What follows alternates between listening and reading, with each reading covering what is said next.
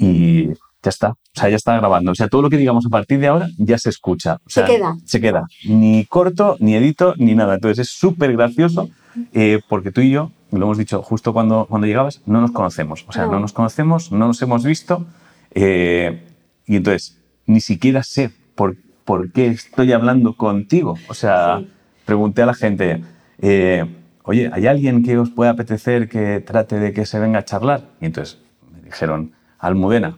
Entonces tenemos un amigo común y dije, pues pregúntale a Almudena, le, te ha preguntado a ti, tú has dicho sí y ahora estamos hablando. Entonces, ¿por qué crees que la gente quería...?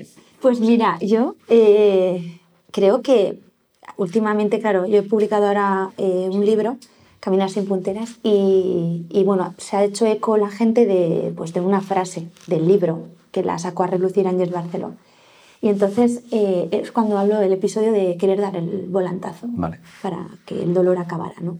Entonces como que la gente se ha sorprendido mucho Volantazo real, te Real. refieres. O sea, dar un Sí, volantazo de, hijo- de ir conduciendo y... Sí. Vale, vale. O sea, no metafóricamente. ¿Sabes qué pasa? Que cuando tienes tanto, tanto dolor en el, en el cuerpo, lo sientes en todas las partes de tu cuerpo, eh, lo único que quieres es que pare. Y como ves que pasan los días y no para, entonces dices, ¿cómo puede parar esto? Pues desapareciendo. Oh, Y entonces de repente no piensas ni en las consecuencias, ni en que ese pensamiento que te está viniendo no es lógico, que simplemente químicamente tú no estás bien.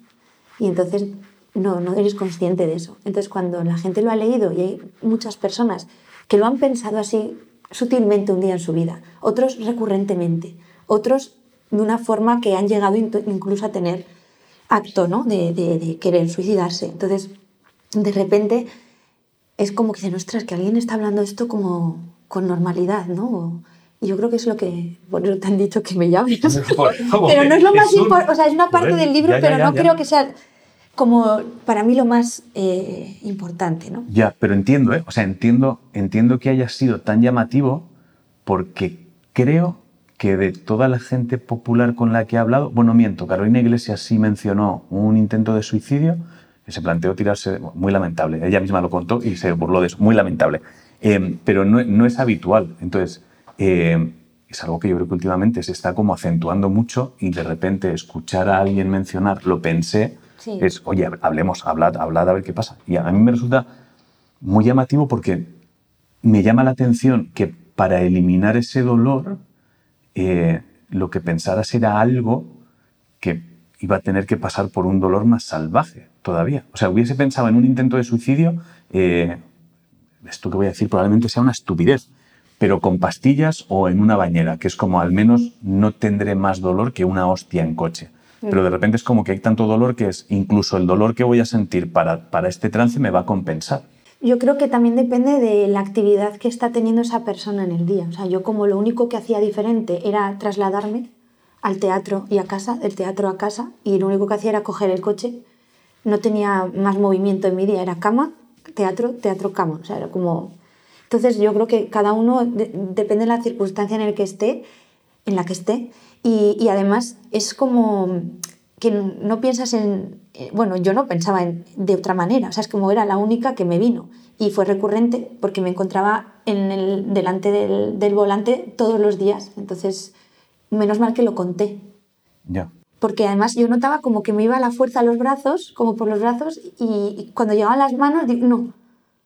Pero nota- notas que eh, como la inercia de querer hacerlo. Entonces, eh, pero claro, yo me asusté, porque a ver, lo, lo digo por- porque a veces eh, yo hubiera, ahora pienso en las consecuencias del dolor que hubiera provocado yo a los demás. Hmm. Porque una vez que tú hagas eso, Sí, tú ya está. ya está.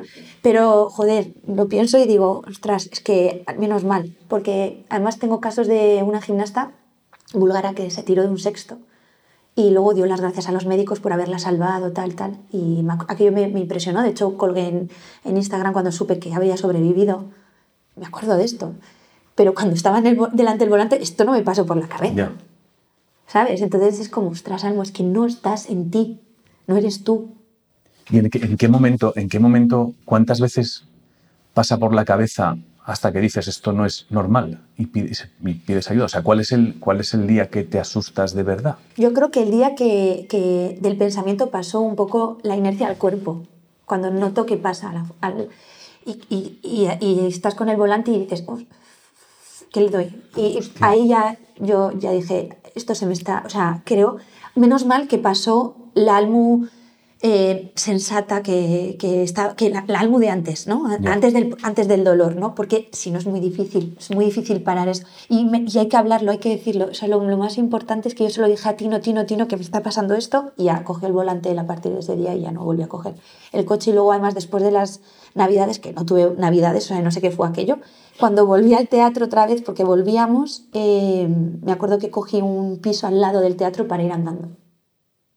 O sea, Hostia, es poner, no, no, tiene, tiene todo el sentido del mundo, es poner todo al servicio Para evitar. de que no haya un solo pensamiento sí, eh, que pase por aquí. Y te dirás, "Pa- ¿por qué? Si total es una ruptura, pues una ruptura, eh, yo no había pasado por un dolor así, tan, tan fuerte. O sea, cuando viene algo de forma sorpresiva, que no es algo que, que tú has planificado o que te puedes esperar o que has, has visualizado que puede ocurrir, lo has contemplado, no, pero cuando tú no has contemplado que tu vida, eh, la que has programado, la que has pensado, la que tenías a futuro, lo que estabas creando, ¿no? Una, una obra en casa, una parcela enfrente con la oficina recién estrenada, o sea, no te imaginas que pum, va a acabar todo. Y entonces estás en un proceso traumático. Y entonces tú químicamente no, no estás bien. Y esta pregunta es, es probable que te parezca súper súper ridícula.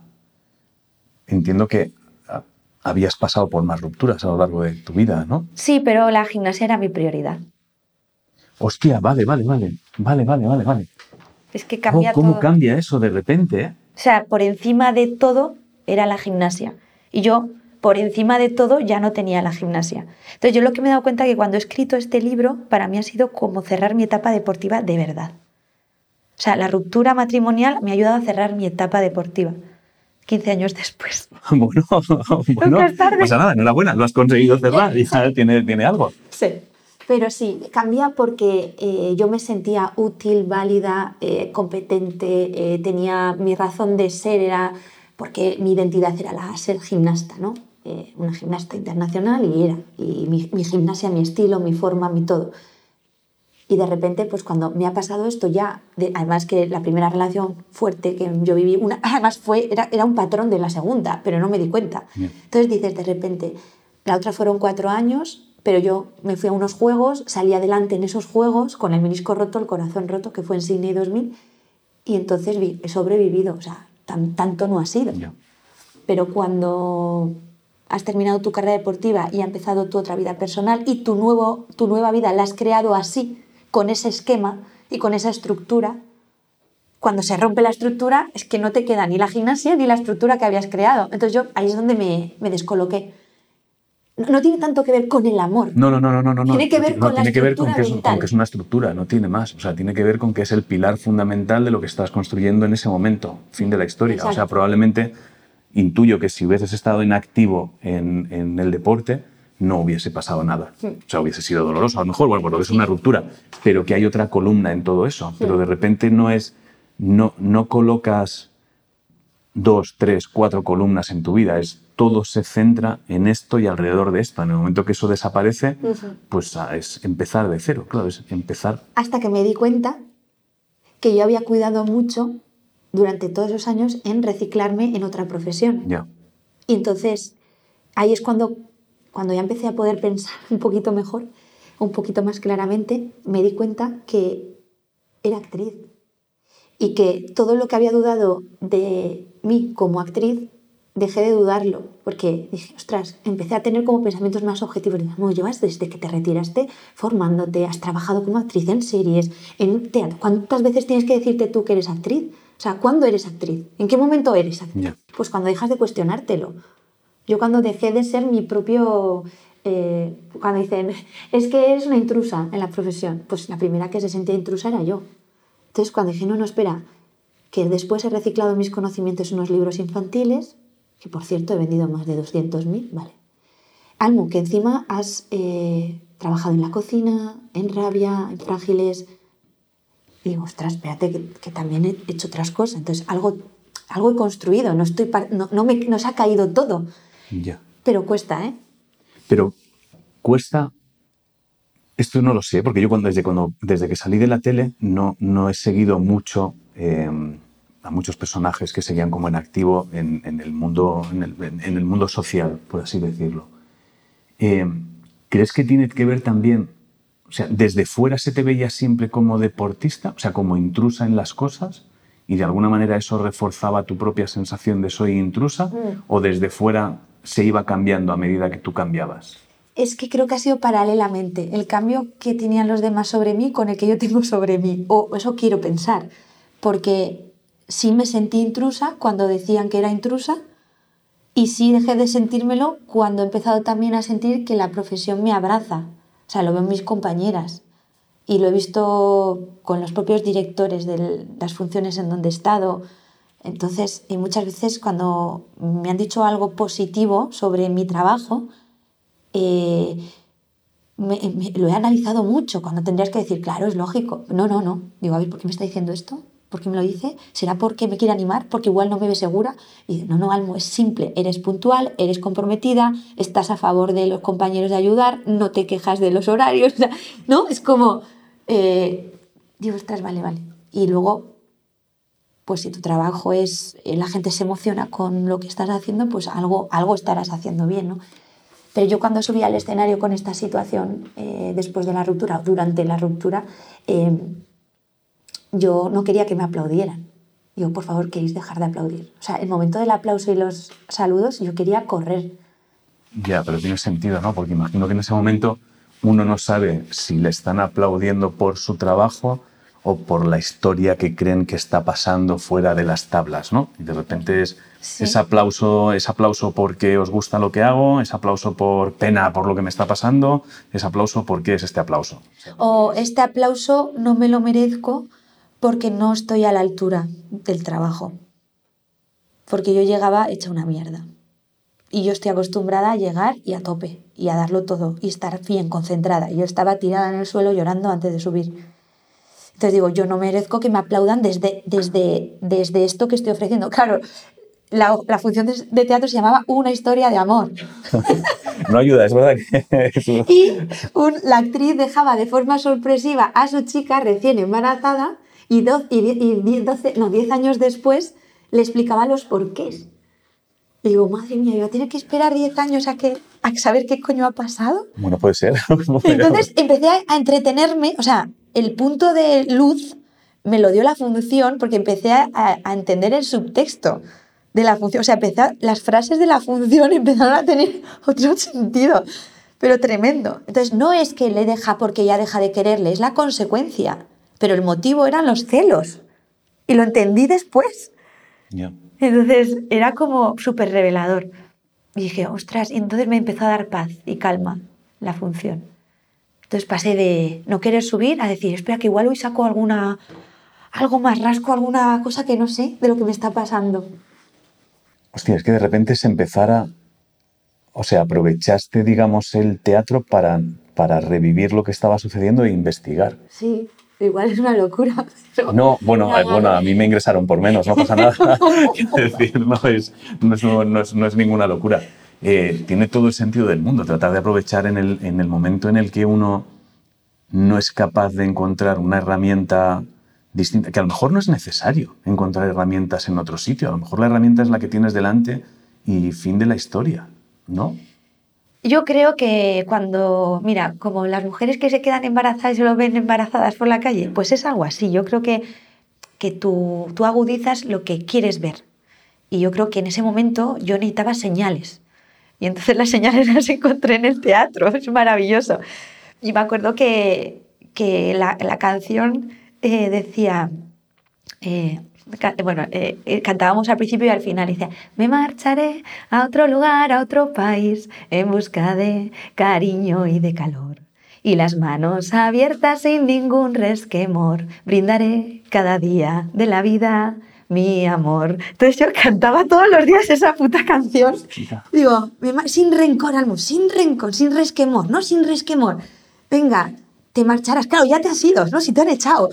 ¿Sabes? Es como, yo usaba todo, todo, todo, todo, cada frase. Y cuando me despedía de, de William, que llama yo, era una bailarina fantasma, fantasma, Me convertí en un puto fantasma. Es que era, era, bueno, yo empecé, digo, bueno, por lo menos tengo, mi cabeza se entretenía con esto, ¿no? Hasta que empecé yo a estar un poco mejor y, y es maravilloso. ¿Y eres, eres capaz de encontrar cuál es el, un clic que dijeras, hostia, estoy, o sea, han desaparecido estos pensamientos y estoy mejor? Sí, el día que, me acuerdo del día, la tienda de Muji, que es una tienda japonesa de papelería, papelería, cuál es, ¿no? pues Muji es, es japonesa. Y, y bueno, y el síndrome de Stendhal yo lo he vivido en Japón. Em, en una, después de esa, en Tokio hay un cruce que se llama el cruce Shibuya, súper famoso, que hay muchos cruces de pa- pasos de peatones y nadie se choca. Y luego, después de esa vorágine, cerca hay un edificio de muchas plantas de papelería. Y claro, de ese contraste entré a, una, a un edificio donde había un hilo musical que daba una paz, todos los papelitos colocados, los paipais, tal, ¿no? Los kimonos en, las, en, las, en los papeles, papeles que claro, son papeles que ahora ya es más normal, pero la primera vez que yo estuve en Japón con la gimnasia, eh, el papel reciclado, el ver las hojas y, y las flores en, las, en los papeles, en los sobres, eso no existía. Entonces yo ya con Japón y la papelería yo tenía algo, pero claro, aquel día entré con el contraste, me puse a llorar, pero en plan de no quiero que se acabe este momento. Entonces yo creo que eso fue el síndrome de Stendhal. O sea, yo no, no, no se lo he oído explicar a nadie cercano. Em, ¿Tú lo has vivido? Sí, sí, y me ingresaron por ello. No bromeo, no bromeo, no bromeo. O sea, la sensación de, de o sea, entiendo que ese, ese, esa paz y ese ponerse a llorar de repente, entiendo que es porque de repente te, te da la sensación de todo está encajado, relájate ya. Ya está todo en paz, todo está tranquilo, todo está ordenado, todo está encajado, todo tiene un sentido. Entonces, esa sensación eh, yo la tuve solo que no de forma puntual. Vivía en esa sensación. Entonces, claro, eso se, se estiró mucho en el tiempo y entonces se, se convirtió prácticamente en una obsesión. O sea, donde todo, absolutamente todo, eh, cualquier cosa que te desestabilizaba un poco, eh, buscabas señales para volver a tener esa paz. O sea, no es que las buscaras, ni siquiera las, las necesitabas buscar. O sea, ahora puedo ponerme a buscar, eh, si de repente tengo un poco de ansiedad o estrés, puedo ponerme a buscar un patrón que me relaje y lo voy a encontrar rápido y, y va a ser muy sencillo. Eh, durante el brote, eso sucede con cada parpadeo, es decir, el patrón aparece, o sea, cualquier cosa que rompe ese patrón es porque forma parte de algo que intenta hacer el mal o cualquier historia y enseguida tratas como de expulsarlo y localizas y te vuelves a meter ahí. Entonces, esa sensación de paz me ha recordado mucho a, a lo que era estar en un brote, solo que de forma puntual. Lo tuyo es, de repente aparece y desaparece. Claro, ahora me haces pensar que igual eh, tiene que ver con algo más interno que lo, que lo visual en sí, sino el descontrol que, por ejemplo, el estrés de esos cruces de gente ese batiburrillo, porque además a mí no me gusta estar en sitios con mucha gente. Eh, ciertos ruidos me molestan, ¿no? Los de los cuchillos, los cubiertos, estos me, me pone... Entonces, el tema de la gente, de las discotecas, no soy dada a estos sitios. Yo creo que cuando entré ahí, el contraste igual era más algo más interno, de que igual yo estaba emocionalmente también.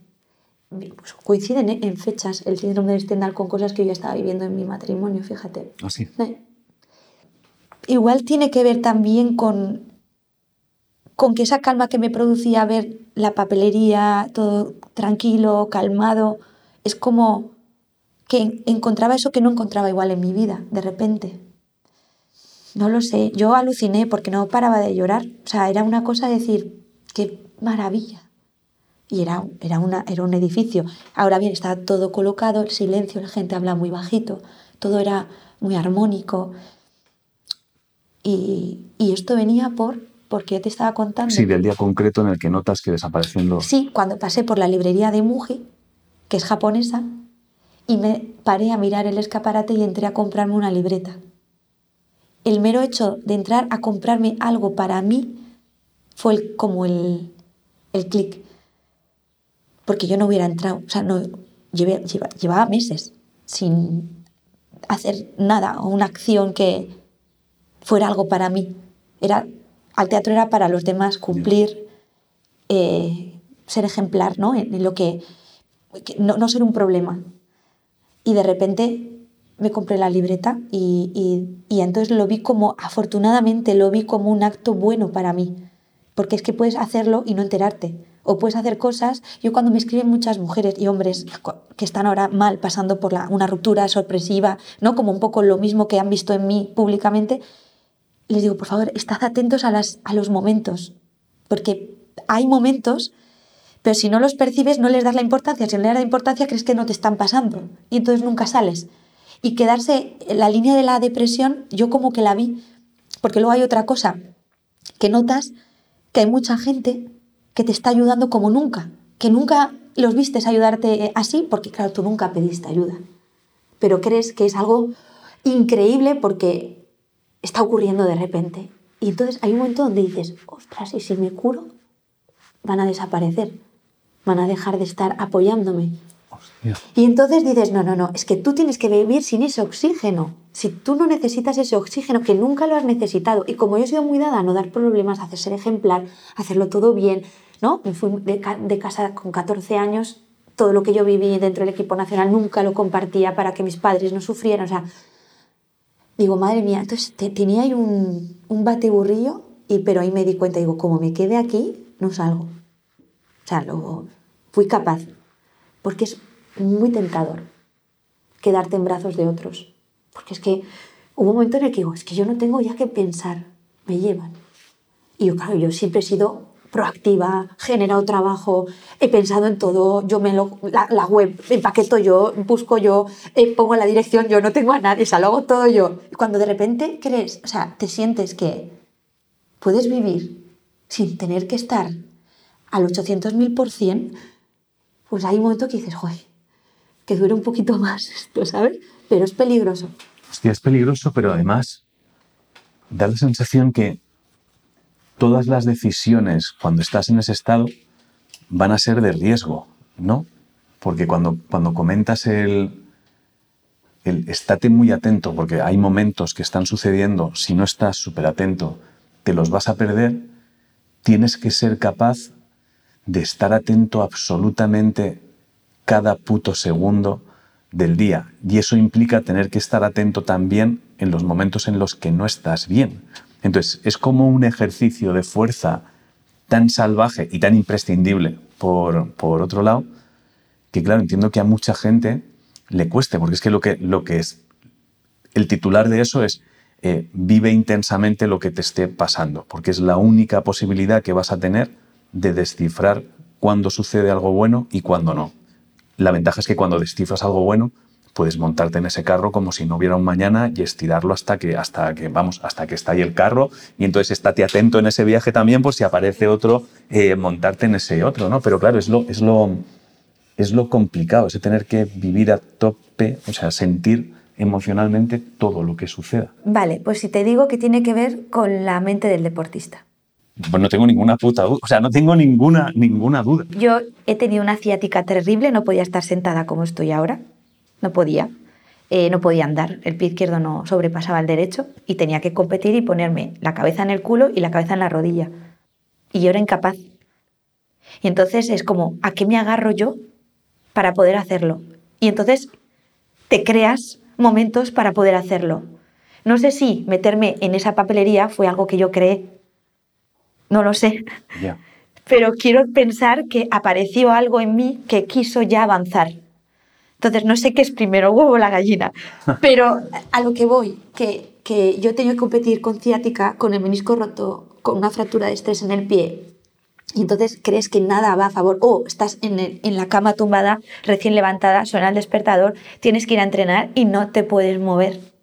Y sabes que vas a apoyar el pie en el suelo y vas a morir. Y ahora tienes que ir ocho horas a entrenar y coges y vas y sales por la puerta, coges la puta mochila y sales por la puerta. Y entras y empiezas a calentar y te empiezas a cagar en todo.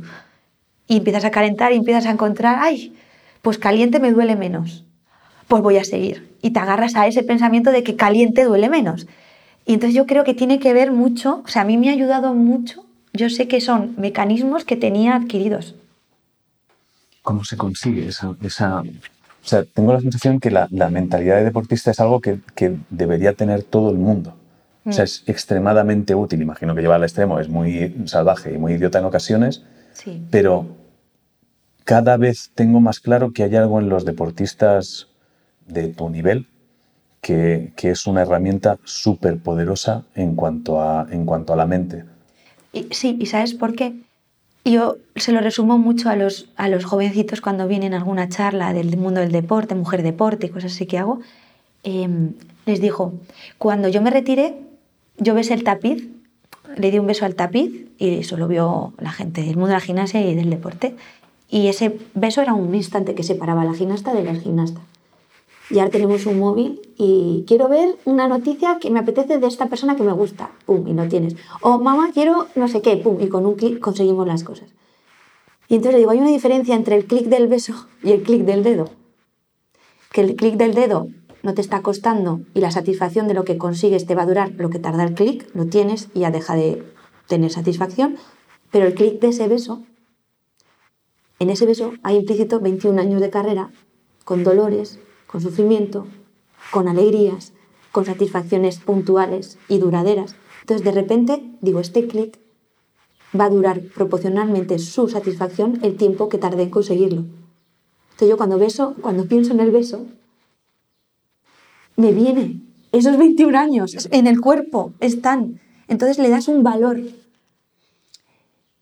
Creo que tiene que ver con la paciencia, cultivar la paciencia, con ser eh, una persona constante, con pasan cosas, lesiones y tienes que ver de qué manera puedes lidiar para conseguir llegar a la siguiente competición. Tiene que ver con buscar otras vías de entrenamiento para fortalecer esa parte del cuerpo que de forma convencional no puede. O sea, buscas alternativas. Tiene que ver con esto. Y actualmente no sé qué profesiones te pueden dar que tengas que estimular todo eso. No, actualmente muy, actualmente muy pocas, muy, muy pocas. Em, actualmente muy pocas pero creo que es algo, fíjate que, creo que es algo que ni siquiera, o sea, no ayuda el, momento en el que estamos viviendo, no ayuda a reforzar todo eso. O sea, no va, no va en dirección a que de repente eh, cada vez nos apetezca más cultivar la paciencia, no va en esa dirección. Pero, pero creo que es algo interno de cada uno, porque yo creo que los dos conocemos a gente de nuestra generación que no tenían esa inmediatez en las cosas tienen los mismos problemas que los chavales que tienen la inmediatez. Es como siguen sin, sin ser capaces de eh, enfrentarse a la desgana, de sacar la fuerza de donde hay que sacarla, de sacar. Entonces, hay algo que no sé cómo carajo se entrena en vosotros. O sea, no sé, no sé si va con la persona, no sé si es algo que. O sea, no, no lo sé explicar porque creo, creo que lo, o sea, lo único que se me ocurre es decir, es que no te queda otra que entenderlo y hacerlo. Es que eres tú, es que no hay, no hay, no hay otra forma. O sea, por mm. mucho que te cuenten, por mucho que te digan, por mucho que te, que te muestren, por, mucho que, por muchos libros que leas, por muchos vídeos que veas, el que se va a tener que levantar de la cama es que eres tú. Exacto. Es que ahí no hay otra. Es que el deportista vive varios procesos. Uno, en el, el de obedecer. El entrenador te lleva, te guía, hazle caso porque eres el que sabe y vas viendo los frutos de, ese, de seguir y de creer. Llega la adolescencia, empiezas a cuestionar a la autoridad, al entrenador, a los padres, pero cuando vives lejos de tu familia, quien cuestionas es al entrenador y con quien te enfrentas con el entrenador. Y luego ya viene la etapa para mí más del autoconocimiento, porque por cojones eres prescindible, entra otra en tu sitio. Entonces ahí empiezas a, por narices, explorar qué tienes tú que no tiene otra o qué tienes tú que ofrecer a la gimnasia que no ofrecen otras, ¿no? Entonces ahí es cuando ya te descubres como, ay, pues yo soy expresiva en este tipo de, de músicas, pues sé que les saco mucho partido, entonces voy a utilizar estratégicamente estas músicas. O soy una gimnasta muy creativa, me invento elementos con los aparatos y sé que eso llama la atención al público, no me dan puntos, pero llama la atención al público, y me la juego, pero llama la atención al público, y a quien quiero gustar es al público. Entonces empiezas a, tener un autoconocimiento en cuanto a tu carrera deportiva. Y paralelamente yo empecé a tener un autoconocimiento como persona, es decir, empecé a manejar que yo era muy sensible y lo estaba tapando y que llorar no era tan malo. Y entonces empecé a llorar para desahogarme y seguía entrenando, ya no lo veía como algo dramático. Entonces el deporte como te colocan lugares de mucho estrés, que es enseñar tu trabajo en 90 segundos y que una mala respiración te manda el aparato fuera del tapiz y se te acaban tus cuatro años, eh, cuando lo sacas, vives unas euforias y un, y un bienestar que dices, yo quiero volver a vivir eso. Entonces no te, no, te preocupa o no te importa tener que pasar otra vez por todo el proceso doloroso porque sabes que eso está ahí. ¿Qué pasa cuando te retiras? Que igual el autoconocimiento para con el deporte lo has tenido bastante claro y te ha dado tiempo como a ponerlo ahí un poco en la mesa, pero muchos flecos han quedado pendientes y aparecen en la retirada. Entonces, eh, el deportista que luego consigue también hacer un buen análisis de su vida, que a mí me ha venido una gran parte en este último año, añadido a todo lo que yo llevo explorando desde que me retiré, yo creo que es lo que hace que, que yo si ahora me tengo que enfrentar a otra profesión, no sé a cuál, muchas veces me visualizo en, como camarera poniendo cafés, haciendo ositos en el café. Es decir, sí, osito además. Sí, sí, porque me los hace mi amiga Cookie. Digo, yo ah, creo que esto podría hacerlo.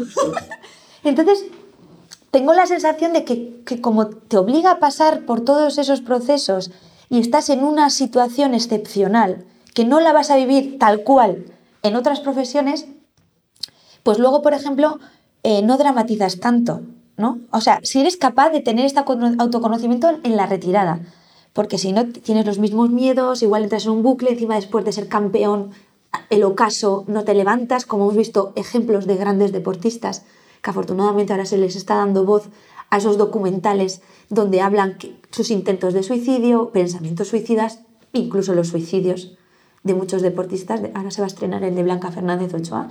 Y dices, es que ojo, es que esa gestión hay que hacerla. Y como la hagas mal, el ostión es gordo. ¿eh? es muy gordo. Sobre todo porque entiendo que la, sensación que tienes es ya no valgo para nada, ¿no? Quiero decir, es, o sea, es, para esto me he estado formando, para esto he estado viviendo, esto es lo que sé hacer, dejo de hacerlo, pues, pues, pues aquí. es que se juntan muchas cosas, no solo tu crisis de identidad, porque pierdes la identidad y los demás te siguen viendo como quien eras y ya no eres y encima tú ya no te ves igual, entonces ya es como, no, esto no cuadra. Y luego hay otro problema añadido, todos los cambios que produce eso, es decir, ya no vas donde ibas siempre con tu rutina, no tienes el entrenador que te la cree, tienes que crear tu propia rutina de algo que no sabes qué es porque no tienes profesión entonces, ¿cómo se empieza esto? ¿Cómo voy a pedir ayuda? ¿Quién me puede orientar? ¿Cuánto cuesta que alguien te oriente en la vida si tú no tienes una beca ya que te avale? Porque los deportistas cuando se retiran, si lo hacen públicamente, la beca que le corresponde al año que viene no la cobran. Por eso muchos continúan hasta retirarse, pero lo hacen como de otra manera para poder cobrar al menos la beca correspondiente. Entonces, son muchas cosas que tienes que gestionar en, muy poco tiempo y no puede ser. O sea, necesitas una transición. Y según cómo tú estés emocionalmente, tu, tu entorno, tu familia, cómo te esté afectando el saber que ya no tienes tu deporte para defenderte en la vida. Porque yo me estuve defendiendo ante mi federación durante ocho años porque iban contra mí gracias a mi deporte.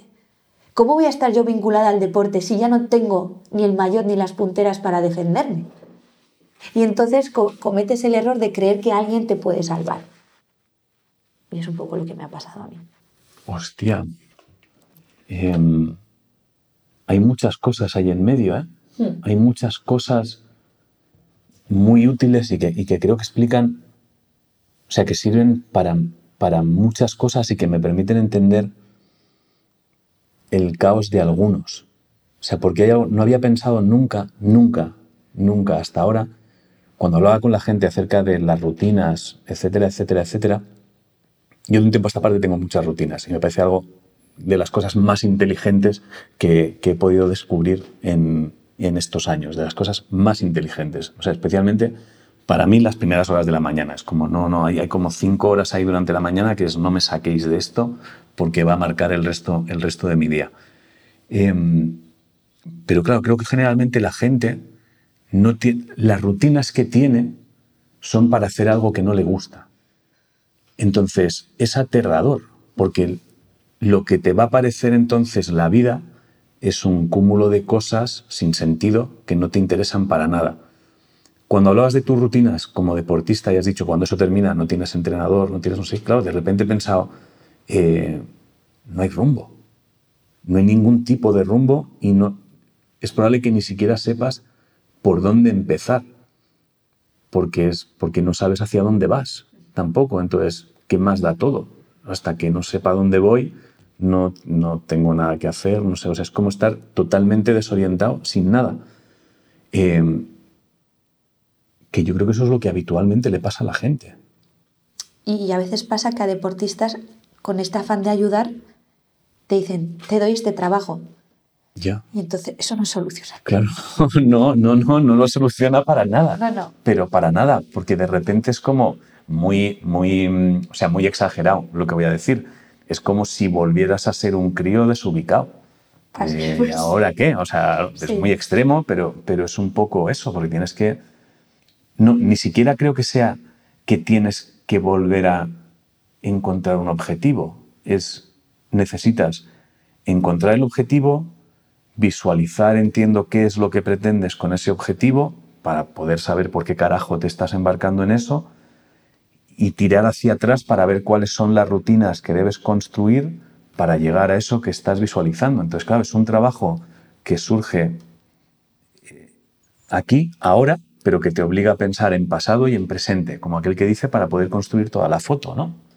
Sí, no- bueno, a veces ocurre, por eso a mí me gusta, hacemos grupos online de exdeportistas y deportistas activos, porque una de las, creo que una de las cosas que hay que hacer es pensar en la retirada durante, durante la carrera deportiva. Claro, pero que va a formar parte de todo ese viaje. Claro, porque aunque luego sea cambiante, tú, tú tienes igual un objetivo cuando te retires y dices, bueno, a mí me gustaría dedicarme a esto.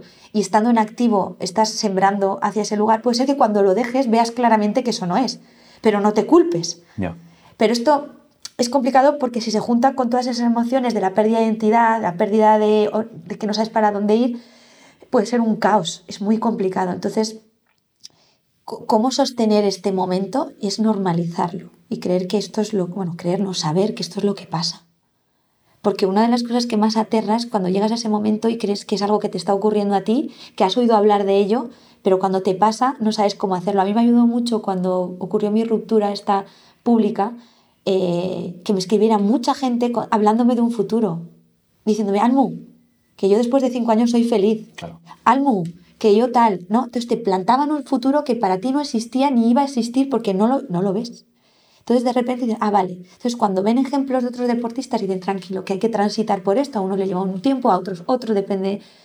Y no importa, tú puedes creer que, puedes dedicarte a algo y después cambiar tus sueños y tus objetivos. Y eso pasa mucho en el deporte. Hay deportistas que están como obsesionados en, en querer llegar al equipo nacional y luego te vas dando cuenta de que no y no pasa nada. O sea, es que el deporte simplemente es una forma de vida durante un periodo de tiempo del que puedes rescatar mucho, muchas cosas que luego puedes aplicar en tu vida. Pero es muy difícil de ver cuando es tu obsesión, ¿no? Es tu, tu, único, tu única meta, entonces la frustración es mayor. Pero si ya vislumbras que vas a, a eh, atravesar un periodo complicado, que sabes que pasan estas cosas, que vienen un tipo de pensamientos, que, que sientes eso, la pérdida de identidad, de control, eh, los cambios, que no puedes con esos cambios tan bruscos, ¿no? El cuerpo te cambia. Ya no eres, no te vale la ropa que tenías. Tu ropa cambia, tu forma de vestir, porque ya no vas a ir en chándal. Ahora ir en chándal mola. Porque antes iba en chándal y va desarreglada. Y resulta que iba a la moda de ahora. ¿sabes? Iba... Pero es verdad que es, la transición es complicada y cuanto más autoconocimiento tengas sobre ti, esa es la salvación. Porque sabiendo cómo eres, todo lo que te está afectando lo puedes ir colocando, ¿sabes? Pero si no te conoces, te vas a conocer de golpe y no sé si vas a poder asumir tanta información. Ese, pero es uno de los grandes problemas de, de prácticamente todos, ¿no? O sea, que creo que lo que más nos cuesta es descifrar quién carajo somos y cómo somos. O sea, el otro día no sé por qué pensaba en que creo que en realidad no nos conocemos. O sea, nos conocemos en relación con la persona que tenemos delante. Fin de la historia. O sea, eh, cuando alguien dice yo es que soy así, es como no, tú eres así con esta persona, pero con esta otra no eres así. O sea, ni con este otro no eres así. Entonces, creo que es imprescindible tratar de, de descifrar quién eres. Aunque luego con, con gente te comportes o tengas que añadir o quitar, porque uno necesita que seas más paciente y otro menos, da igual, o porque a uno da lo mismo. Pero creo que se nos olvida eso y entonces vamos como disfrazándonos todo el tiempo en base a la persona que tengamos delante. Y eso hace que cuando realmente hay algún momento en el que nos vemos completamente solos, que suele ser en las, en las tragedias o en rupturas o, cuando la vida te la mierda, sí, cuando de repente es, oye, vamos a frenar un momento aquí, ¿eh? que vuestro plan no, el plan que estabas diseñando no va a ir por aquí, hemos decidido que no va a ir por aquí. En ese momento, claro, no, no sabes quién carajo eres porque no hay nadie con quien, con quien pelotear un poco, no sabes, no sabes nada. Entonces sospecho que una prioridad es conocerte de verdad, o sea, que aterra. Bueno, creo que cuando la vida te para por una por la situación que viviste tú, por, por la mía, ¿no? de repente tu vida salta por los aires. Cuando estás en un proceso traumático, igual no puedes todavía analizarlo, pero yo recuerdo el día, el día que estaba tumbada eh, boca arriba, mirando el techo de donde estaba viviendo, y ahí dije, vale, esta eres tú. O sea, me sentía, por un lado, desgraciada, pero por otro lado, libre. Por un lado, abandonada y por otro lado, eh, con la sensación de que así se puede vivir sola. O sea, estoy respirando, ¿no? Pues entonces se puede vivir. Y de repente, eh, como te ves con toda tu miseria, dices, pues esta soy yo. Entonces, cuando te para la vida, es como el mejor momento, o sea, es, como un momento eh, que ojalá lo pasemos algún, todos en algún momento para, para verte de verdad, porque no, o sea, no tienes nada más. O sea, eso que estás viendo es, es tu realidad. Entonces, hay mucha gente que dice, es que me siento muy sola en, esta, en este proceso, porque lloro, lloro, me siento muy sola. Y digo, ya, ya, yo también. Digo, pero es que yo dije, vale, Almu, no estás sola, si te está llamando a ti, no te está llamando Marisa, te llama Conchi, te llama te está llamando Nerea, te, se llama mucha gente, te viene a ver, te sacan a pasear, la cookie, la otra. No, estás sola en el puñetero proceso, que no lo va a hacer nadie, es que lo tienes que hacer tú. Entonces, claro, cuando empiezas a atravesar ese túnel, a ver si llegas a la luz, yo también dije una vez, no sé, dije, es que cuando ves esa luz, dices, a ver si es el tren que viene a por mí. o es la luz que quiero ir a, y, alcanzar. Entonces estás también dudando. Dices, espérate, porque es mucho peligro, es todo el rato peligro, peligro pero dices como avanza con lo que estás sintiendo. Y los pasos que vas a dar, yo me acuerdo cuando empecé a separar la ropa que iba a vender o a regalar y la que me iba a quedar. Digo, la que más me costó decidir fue la que ya casi ni me entraba porque era de mi etapa deportiva, que luego me entró porque me adelgacé no sé cuántos kilos. Dije, ostras, vuelvo a gimnasta, peligro, que ya no eres gimnasta, otra vez, otra movida. Digo, vale. Y dices, joder, desprenderte de cosas, decir, fuera apegos, es el momento fuera apegos. Eh, mi cuchillo cebollero, es lo único que quiero, el cuchillo cebollero, los demás cuchillos me sobran. Eh, empiezas a, hacer una criba que yo no había podido hacer en los 15 años con toda la limpieza que decía, esto ya lo haré, esto ya lo haré. Y de repente me, me vi obligada y, vi la maravilla, o sea, la maravilla de, de, hacer montones y de quitarme peso, ¿no? De quitar lastre. Eso solo te pasa cuando estás por narices teniendo que hacerlo y, y cuando te obligan a hacerlo. Lo mejor es que ese, ese momento de, de, ruptura es, el, es, es tu peor escaparate. O sea, ese es tu peor momento. de, aquí solo podemos ir para arriba. Quiero decir, es que no, es así de, o sea, es muy idiota, pero es así de simple. Es, este es el, este es el suelo. este es el suelo. Este soy yo. pero eh, estamos solos en una casa solos. Sí, sí, sí, Este, este, es el suelo. Ya está, no pasa nada. Tienes el techo, ¿no? Sí, sí. ok, ok, tienes el techo. ¿Puedes comer? Sí, ok. Pues este es el mínimo. A partir de aquí todo lo que sume, mm, aprovechalo, no hay más. ¿A, ti, no te ha pasado que has pensado, no sé si quiero poner esta capa en mí ahora? O sea, porque para sobrevivir, para estar en la sociedad, dices, tengo que ser consciente que estoy poniendo una capa, pero que luego me la voy a quitar, ¿eh? Ya. Porque como te la quedes mucho, igual te olvidas y pones otra, y luego pones otra, y pones otra, y vuelves otra vez a estar otra vez en la casilla de salida. ¿No te ha pasado? Yo eh, eh, eh, pasa constantemente. Entonces, a mí lo que me pasa es una cosa que trato de estar súper alerta, o sea, estoy súper alerta, súper alerta de absolutamente todo, súper alerta. O sea, vivo, vivo muy alerta conmigo mismo porque no quiero perderme ni una, ni una sola emoción. Entonces, lo que notas es que hay veces que te tienes que disfrazar un poco, o sea, tienes que ponerte esa capita porque no, porque, porque tienes que ponerte, da igual, tienes que ponerte esa capita pero empiezo a sentirme, me, me empiezo a sentir ya tan, si no soy yo, con esa capa, que es imposible que se me olvide quitármela. Esa es la ventaja, o sea, te la, te la pones y es, o cuando a veces esto sí me da rabia, esto sí me da rabia, no sé si a ti te, pasa a veces, se pone sola, a veces. Ya, sí.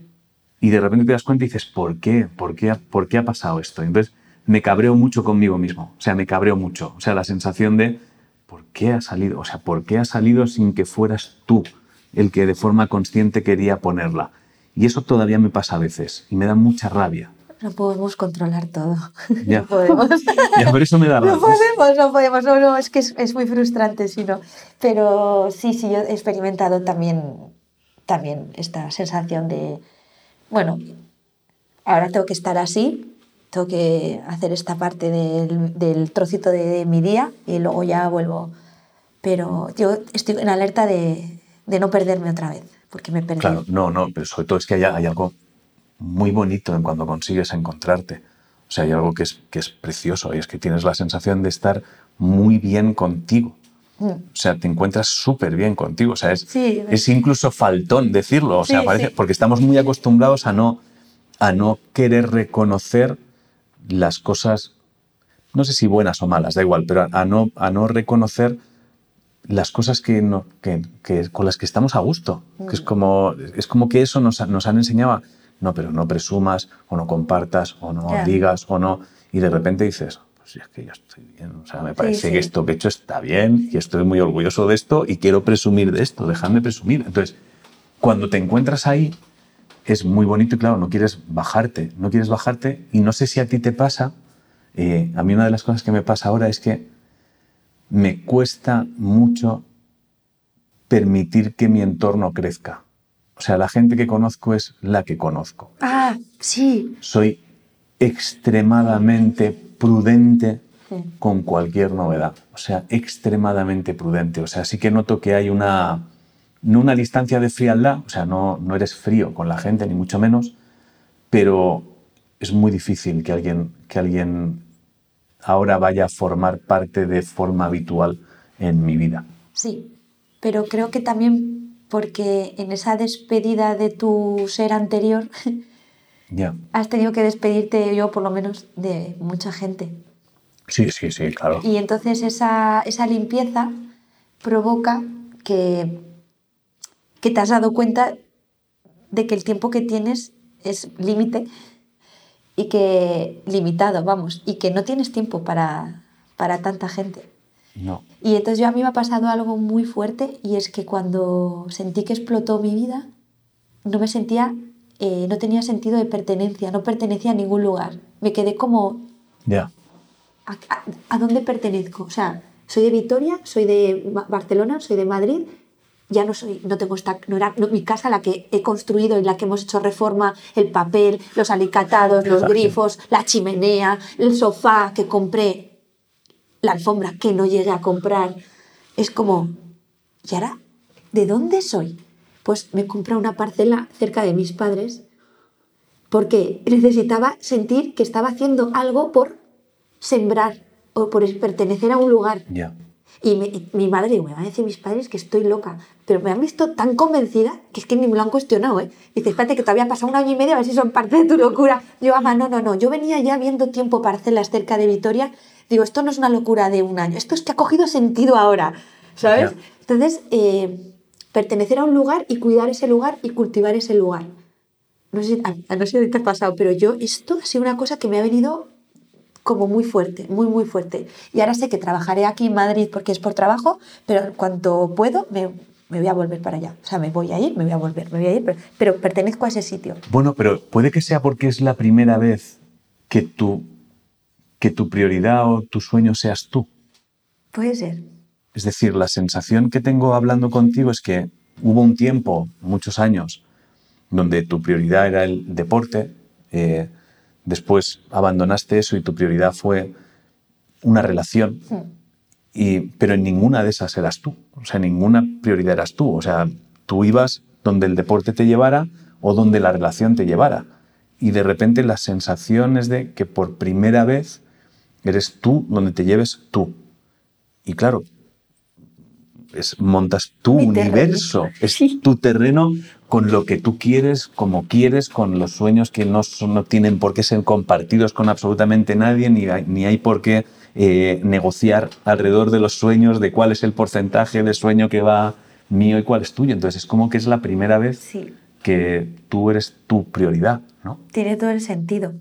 Y además tiene que ver también con que como deportista no vales tú, la almu, vale lo que genera tu deporte o lo que tú generas en el deporte. Es decir, tú no estás en el equipo nacional porque almu es guay. ¿Sabes? Eres, eres sí. guay mientras salgas, Claro. levantas la pierna, Sí. cojas la pelota fuera del campo visual y sin manos y Claro. lo hagas en el segundo exacto de la música. Eres guay mientras los jueces digan que eres guay. Claro, decir, entonces si si no, eh, entonces es verdad que sin querer los deportistas, claro, nos medimos en base a lo que hemos generado, hemos provocado, hemos sido y, te olvidas de ti porque en nada de eso nadie sabe cómo eres tú. Ahora mucha gente se sorprende de cosas que igual he podido escribir referente a mi etapa deportiva porque cuando estás en activo yo fui bastante reivindicativa y peleé mucho por mí, pero como es un deporte aparentemente minoritario no le dieron nunca voz pero había chicha. Es decir, había, había una cosa gorda. Entonces de repente dices, eh, claro, Almo, es que tú estabas siempre para el resultado, para estar bien físicamente para la gimnasia. O sea, te daba igual los moratones, los raspones, que tuvieras una herida. Decían, una sesión de fotos. ¿Tú te crees que me preocupaba a mí que tuviera un ra- raspón en la rodilla o la, tibia entera de moratones? No me importaba. Ahora voy a hacerme unas fotos y uy, igual me voy a arreglar las uñas. Es que antes me daba igual tener las uñas como burracas, me daba igual. Las durezas, los callos, daba igual. Entonces, claro, cuando daba igual tu fachada externa, te importaban los huesos, las articulaciones para el rendimiento deportivo, tampoco estaba implícito en eso tu ser. Si estás triste o estás contenta, tú tienes que salir y hacer el ejercicio. Entonces, claro, tiene mucho que ver con esto, Ángel. Yo creo que sí que tiene que ver con que ahora me estoy haciendo algo por mí, de verdad. Sí, aunque no he dejado de, de- Esto lo he hablado mucho con mi terapeuta. Y dices que a ti, el trabajo, para ti el trabajo es muy importante. Y digo, joder, es que eso me preocupa, porque es que, claro, si es el trabajo, entonces eh, no dando importancia a las cosas importantes de la vida. Y yo, no, no, no. El trabajo para ti siempre es un refugio también para calmar cuando lo emocional está un poco revuelto. Y es verdad, digo, yo estaba mal con el primer novio este que me ponía los cuernos, iba al gimnasio y sacaba la rabia en el gimnasio. Ya. O sea, veía la vía de escape dentro del deporte. Ese era mi trabajo. Entonces yo ahora, sin querer, he tenido mucha obsesión con encontrar un nuevo trabajo, en crearme el trabajo, porque yo sé, cuando me pasen cosas emocionalmente voy a tener donde refugiarme, ¿sabes? Y es que es así. Entonces, ahora la pregunta es, ¿y cuando no tengas trabajo?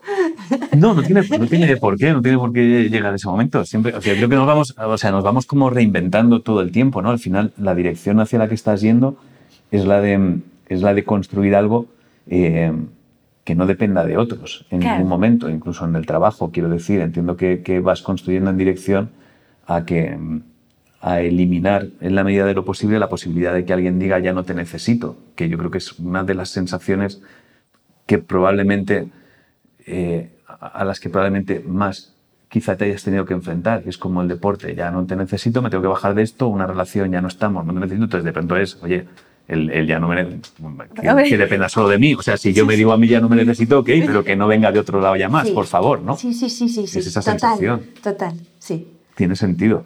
Y una de las cosas que has dicho que yo creo que es, que es importante hacer y que yo creo que agilizaría mucho el de repente estar bien, cuando hablabas de, de crear tu propio universo, cuando estabas hablando de la casa que, que reformas, has dicho una cosa que me ha, me ha parecido súper potente, que ha sido la alfombra que iba a comprar. Y de repente he pensado, claro, cuando sucede algo así, también tienes que borrar todos los sueños que se estuvieran dibujando. O sea, de repente tienes que convertir tu cabeza en una especie de...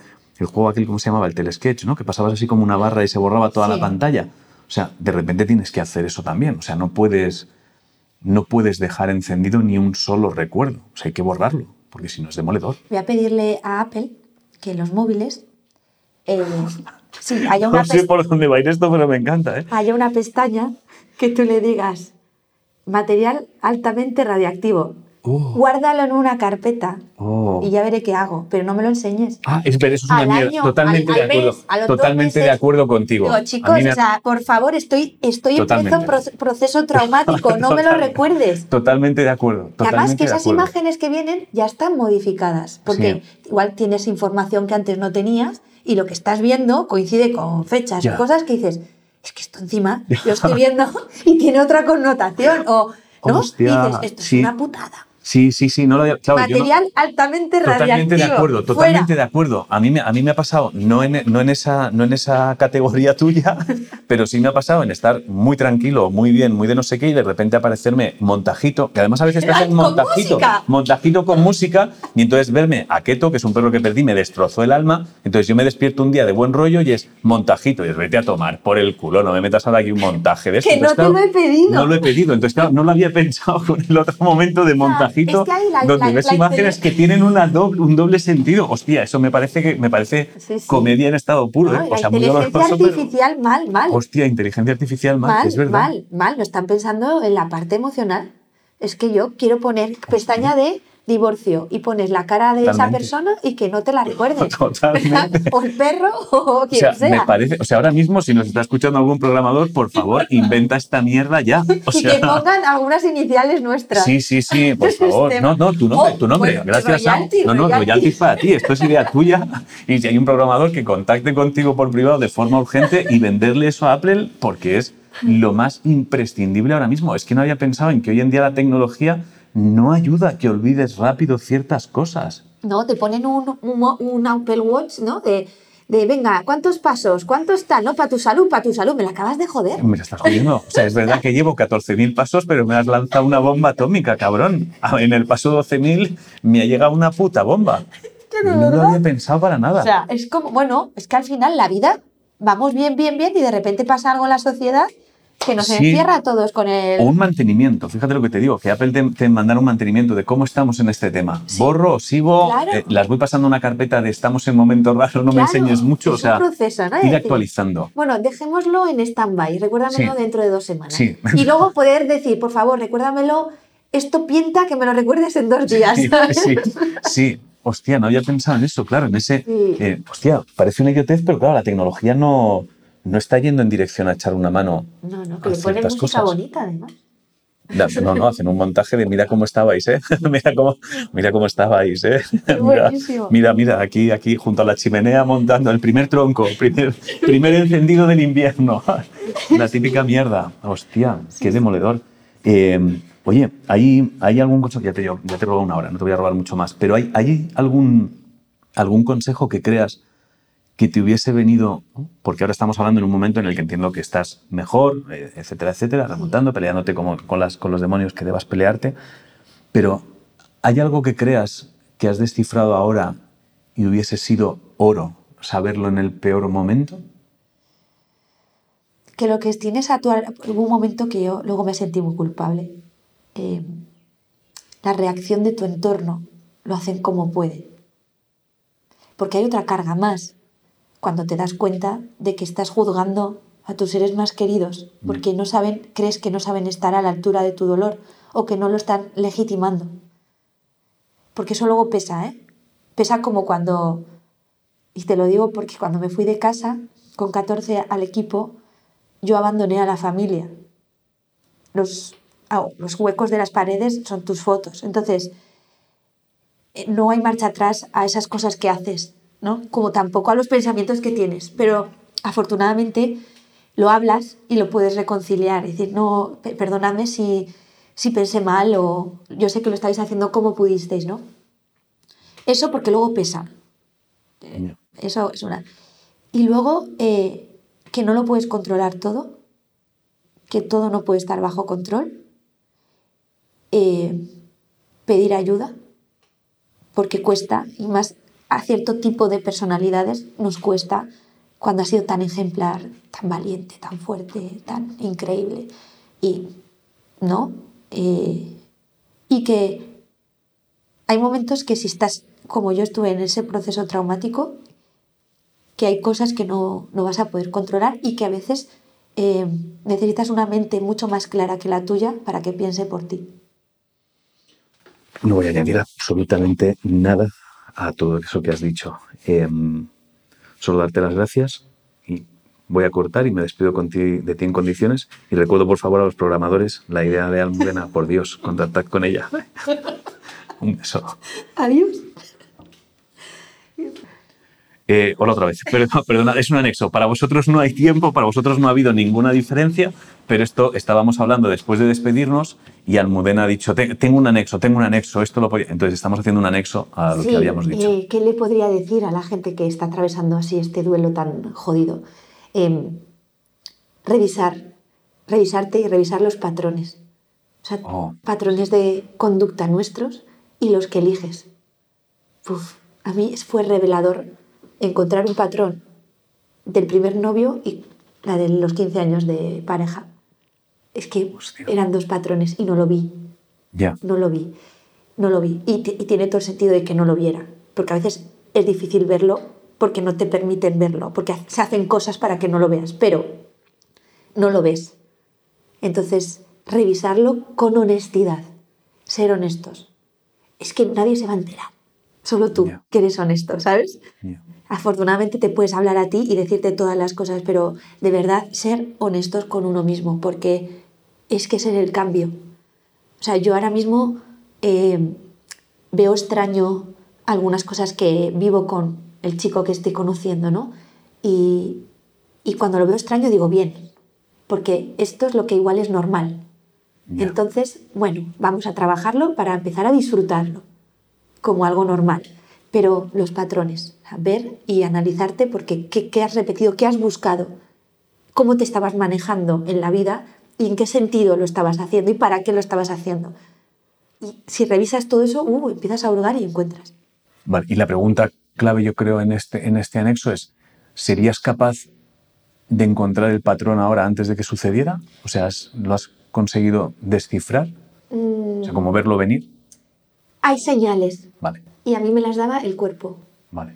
Una hipertensión, de repente, una tía que ni fuma ni bebe, tiene una vida saludable y tenía la alta 18 y la baja 14. Ya. Y me iban, me puse un holter y a ver si había un tumor y, o sea, rollo que me asusté. Vale. Y era una labilidad tensional, pero provocada por algo emocional. Entonces el cuerpo nos habla mucho. Con el primer novio también me salió unos ronchos por aquí, por el cuello hasta el pecho y el dermatólogo me dijo, mira, yo te voy a dar este gel para que te duches con esto, pero estaría bien, ¿has perdido algún familiar? digo, no, lo que he perdido es el amor. O sea, pero otra pérdida. Pero el cuerpo, eh, me salió también un, un herpes en su momento también por todo el tema de la federación. Entonces, cuando hay cosas que pasan en el cuerpo, o sea, estar atentos a nosotros y no como no pasar por encima, ¿no? Y, joder, yo respirar. O sea, cuando notas que vas a veces y haces de repente un... ¡Ah! Porque has estado conteniendo la respiración mucho rato, algo estás haciendo que te está agobiando, ¿sabes? O sea, algo tan sencillo como eso, pero yo, ¿qué te, ¿qué te esté pasando? ¿Qué te está pasando? Prestarse mucha atención. Me gusta mucho lo de analiza los patrones, es súper potente eso. Y tampoco fustigarse si vuelves a caer y tal, pero ya estás en otro momento, ¿eh? Porque ya lo estás viendo, ya eres consciente, por lo menos. Sí, ya tienes ventaja, vas con ventaja. Porque el peligro es cuando no eres consciente y es donde te, lleva, te va llevando la vida o te vas dejando arrastrar y no eres tú la que lo para, hay algo que lo para. Pues eso. Vale. Ahora sí, nos despedimos, pero no descartamos que no haya otro nexo, ¿eh? Nunca se sabe. ¿Esto es así? Fíjate que el así se ha colado. Adiós.